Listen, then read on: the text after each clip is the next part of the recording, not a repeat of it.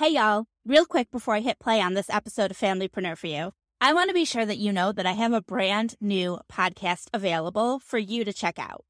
It's called Just Marketing, and you can find it on this podcast platform. Go ahead and search for Just Marketing and hit subscribe so you don't miss anything. Then come back here and listen to this episode of Familypreneur. It'll still be here waiting for you. You're listening to episode number one of the Familypreneur podcast. Welcome to Familypreneur, the podcast for parent entrepreneurs raising kidpreneurs. It's time for your weekly dose of inspiration and actionable tips to build your business and find better balance, all while strengthening your family. And now we'd like to introduce your host. She's my mom and the bomb.com, Meg, Meg Brunson. Welcome to episode number one of the Familypreneur podcast. I'm your host, Meg Brunson, and this is the introductory episode where you are going to learn about me and how this podcast came to be. So I was entrepreneurial long before I was a mother. As a kid, I, along with my sister and the neighborhood kids, did all the normal stuff. We hosted lemonade stands and we sold our toys at garage sales. I was raised in the entrepreneurial shadow of my dad. Growing up, he managed a movie theater in my hometown of Greece, which is a suburb of Rochester, New York. But I'll be honest, I thought he owned it. Growing up, it was always dad's theater. It was his. I saw the love and the passion that he had for the movie theater and for the staff at that theater. And to me, it just seemed like his baby. I was practically raised within its walls. Both of my parents worked, and to keep expenses down, my sister and I would tag along with my dad during school vacations and over summer break, instead of going to a babysitter. We spent hours in his tiny office with no windows coloring on that printer paper. You know, it came in one big ream and it was folded accordion style upon itself. And it had those perforated edges with holes going down each side. So after you'd color on them, you'd have to like carefully rip the paper apart at the perforations and then rip the edges off. We spent equally as much time watching movies from the back of the theaters or sometimes from up in the projection rooms upstairs.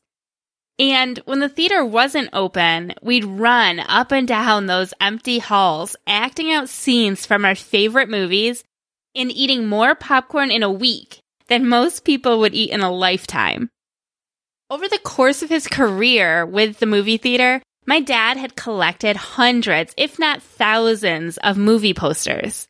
And after he lost his job, he was able to monetize his passions and he rented a store at our local mall where he sold those movie posters along with two of his friends. And just like when he worked at the theater, I would head into the mall with him to man the shop and sell those movie posters to support our family. My dad died two days before I turned 12. So these memories are really all that remains of his entrepreneurial impact on my life. And it wasn't until recently that I began exploring entrepreneurship with my own children. And it caused me to reflect on my upbringing. And that's when I realized the impact that my dad's entrepreneurship had on me. So in school, I took a pretty traditional path. I graduated high school with above average grades. I went on to college as was expected. But one area that always frustrated me was that I wasn't able to identify what I wanted to pursue in college. I always had a really hard time figuring out what I was good at. So there were some kids at school who it was really obvious. They were really good at art or they excelled in sports or maybe they were a great singer or an actress. Now, I wasn't really good at any of those things, but I wasn't terrible at them either. I've always been multi passionate, and kind of good enough at just about anything I put my mind to. And because of that, I found I had a really hard time figuring out what I wanted to do when I grew up. So it was in college that I launched my first business alongside a full time job and a full time college workload. And from that point on, I'd always hold some sort of side hustle alongside traditional employment. Now, what I was doing kind of shifted and changed depending upon where I was in my life and what I was interested in at that moment. Then, after the birth of my third child and a really traumatic pregnancy that nearly took my life, I decided that enough was enough and I was just done punching a clock. This is when I really jumped in with both feet into the world of entrepreneurship. So over the past 10 years or so, I've dabbled in a wide range of entrepreneurial experiences that include direct sales with multiple direct sales companies, affiliate marketing, e-commerce. I had an Etsy shop. I made crafts. I sold at local craft shows. I sold on eBay and Craigslist. I bought into a franchise. I've created service based businesses. I've tried all of the things and some have failed harder than others. But in every failure, was a lesson and a pivot that led me to where I am today. I took a brief return to traditional employment when I got a job at Facebook. It was there that I immersed myself in social media marketing, with a focus on Facebook, of course. And when I left Facebook in 2017 to better serve my family's needs and reignite that entrepreneurial spark inside of me, that was the foundation for launching my marketing agency, EIEIO Marketing. At EIEIO, we focus on Facebook marketing for businesses. And EIEIO is actually an acronym that kind of sums up my social media philosophy with the five things that you should be doing on social media every single day engaging, interacting, educating, influencing, and optimizing. EIEIO marketing is currently the primary source for my household income. And I'm also a blogger and editor for a national parenting resource called kidsoutandAbout.com. My kids now range in age from 2 to 10 years old, and they're very aware of how hard I work from the comfort of my home office, and they're personally very involved, especially in my responsibilities with kids out and about. They pose for photos. They offer their input when I review products and services. Then last year, my oldest daughter expressed an interest in launching her own business. I thought it would be a great idea to bring her on the show so that we can talk about how we got her business started together, how we're currently managing her business, as well as the effects it's had on her at home and the surprising effects it had on her at school. Plus, I'll ask her what advice she'd have for other kids who are interested in pursuing entrepreneurship. Hey, Kiki, welcome to the podcast. Thank you. Let's talk about why you decided that you wanted to start a business. Well, I wanted to start a business to raise money to go see my grandma in New York, but she moved to South Carolina, so now I'm trying to make a plan to go visit her there. I also do it to help people in the hospitals, charity. So there's things that you wanted to buy and do and experiences, like go to visit grandma and then you want to help people. So by having a business, you're able to earn money for yourself and earn money to help other people, right? Exactly. how did you decide what your business would be? Do you remember the conversation we had where you asked me like how to decide what business to launch? And I told you that the first step was to figure out what you were an expert in. Do you remember the discussion about figuring out what you're an expert in? I do exactly. and and what was your answer when I asked you what you were an expert in? I was an expert at being a big sister. Right. From there, we took that idea and we discussed what being an expert big sister meant. So what some of those responsibilities were that made you an expert. And that's where you said reading, right? Yeah. And then we just had to figure out how you could make money by reading. And that's kind of where the business idea hmm. actually came from, right? Yeah, exactly.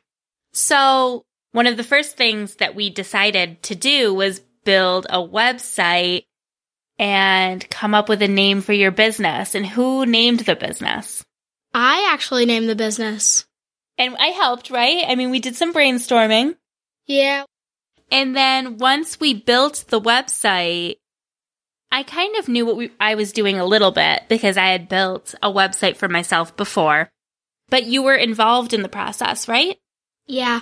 And what did you do when I was building the website? How were you involved? I helped pick up pictures and help you when we were starting the website. I sat next to you and I told you where I thought things should go, like where this specific thing should be and where this should be. No way, it should be over here. Yeah, you liked watching me design the images and stuff, right? It's fun when you like look up pictures and then you like move them into a screen. You liked watching me kind of manipulate the different elements to build your pictures. So like putting shapes on it and adding text and changing the size and changing the colors. That's where you liked having a lot of input, right? Yeah, it was very interesting. And then on the website right now, the content that you produce, you write a blog, right? Yeah. Book reviews on books I like and my favorite books and a lot of books that I think I would like. Sure. Can you tell me about your process when you get a book that you want to review? What are what do your steps look like? First, I read the book um, on video, sometimes on live, and then I write down some ideas about how I like the book and how I think you would like it. And maybe some parts that are pretty interesting for me and parts that are pretty funny and my favorite parts, yeah. And I take pictures with the book. What does your mom or dad do? Me or your dad? What do we do? You proofread the posts and then actually like put it on the website. How do you make money from that? There's two ways that you make money, right? Yes. Do you remember what those two ways are? One way I make money is by selling Usborne books and more. Which is a direct sales company, right? Yes. it is. And what's another way that you make money? What if the books that you're reviewing are not Usborne books? How do you make money? I use links from Amazon, which are called affiliate links.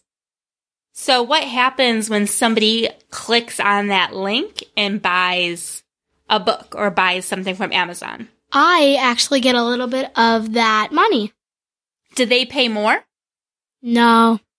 So they pay the same price, but you get a little bit of money because they bought it through your link. Yeah. That sounds like a pretty good deal. How has starting your business impacted you at school? Are you doing better in school this year? Yes, way better. What was school like before you started your business? How are your grades? They weren't so good. No?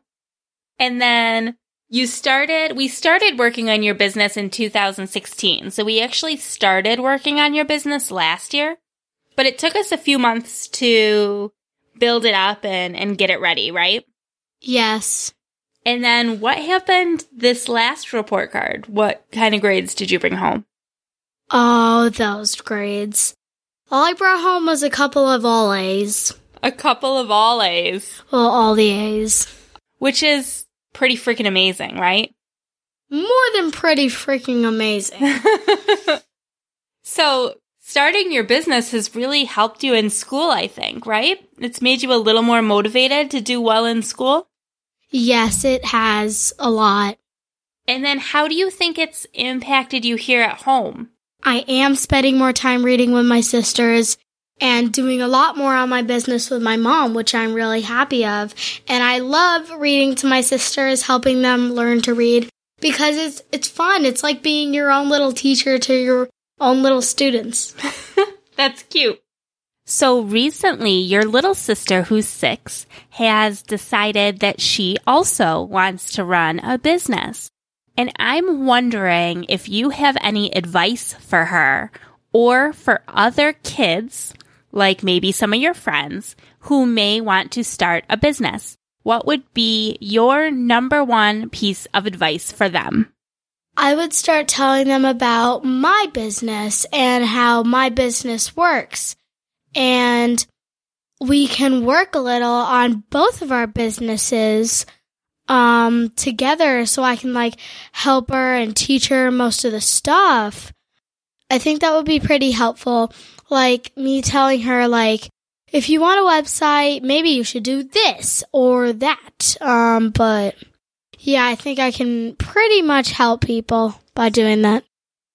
So it sounds like what you would do if your sister or friend wanted to start a business is try to figure out a way that you could work together. So like teamwork and help them figure things out along the way. So it's, you know, it's almost like you'd want to be a coach to them, kind of like I've been a business coach to you. Is that right? Yeah.